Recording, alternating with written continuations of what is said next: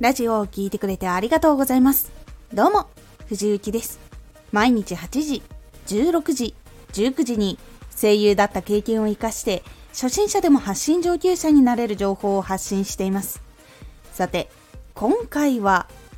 思わずフォローしてしまうラジオの特徴3選。プロフィール、アイコンもフォローするときに大事ですが、それ以外にもフォローしたくなってしまうラジオの特徴をご紹介します。思わずフォローしてしまうラジオの特徴3選プロフィールなど以外でも感動があったり楽しかったり心が動いたりすると行動を起こしやすくなります。多くの人はラジオを聞いて概要欄やアイコンを見てそしてチャンネルのプロフィールを見てフォローするかどうか決めるということが多いです。なのでアイコン、チャンネル名、プロフィールの内容はしっかりすることが大事になります。このことに関しては以前お話ししたので、今回はそことは別の要素で思わずフォローしてしまう特徴を3つお話しします。その特徴は、すごいパフォーマンスを聞いたとき、情報がわかりやすくて声が聞きやすい人、全く違う環境で生きていて詳しい人です。すごいパフォーマンスを聞いた時。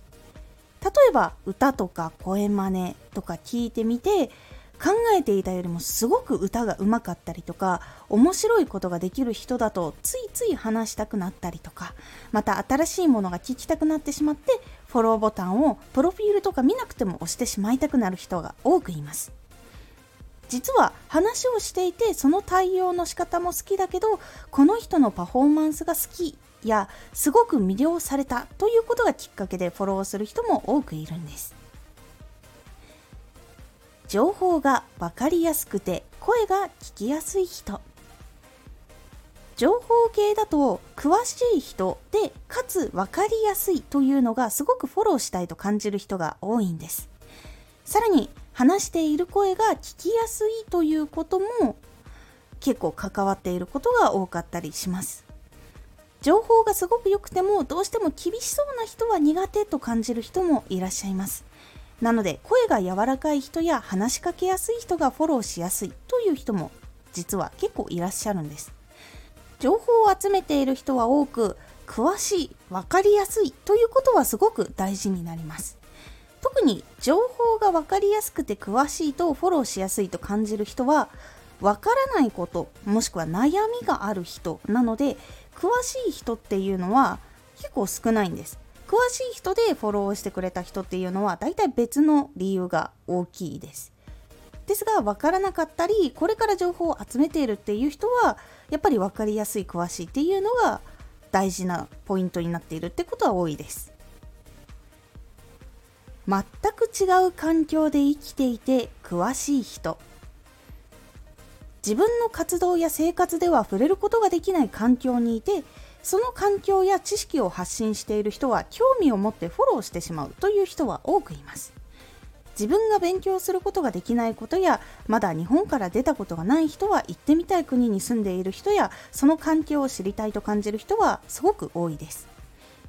話を聞いていると楽しくなるのでフォローしてまた新しいものが聞きたいなとなりやすいポイントになります。この3つのポイントのどこかが引っかかって自分もフォローしたことがあるということはありませんか？私もその経験があります。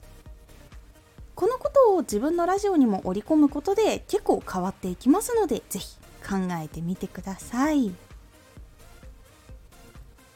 今回のおすすめラジオ。伸びない発信者がしている無意識な行動3つ。始めたてとかでわからないからこそやってしまう可能性があることをお話ししております。このラジオでは毎日8時16時19時に声優だった経験を生かして初心者でも発信上級者になれる情報を発信していますのでフォローしてお待ちください毎週2回火曜日と土曜日に藤雪から本気で発信するあなたに送るマッチョなプレミアムラジオを公開しています有益な内容をしっかり発信するあなただからこそ収益化してほしい毎週2回、火曜日と土曜日。ぜひ、お聴きください。ツイッターもやってます。ツイッターでは活動している中で気がついたことや役に立ったことをお伝えしています。ぜひこちらもチェックしてみてね。コメントやレター、いつもありがとうございます。では、また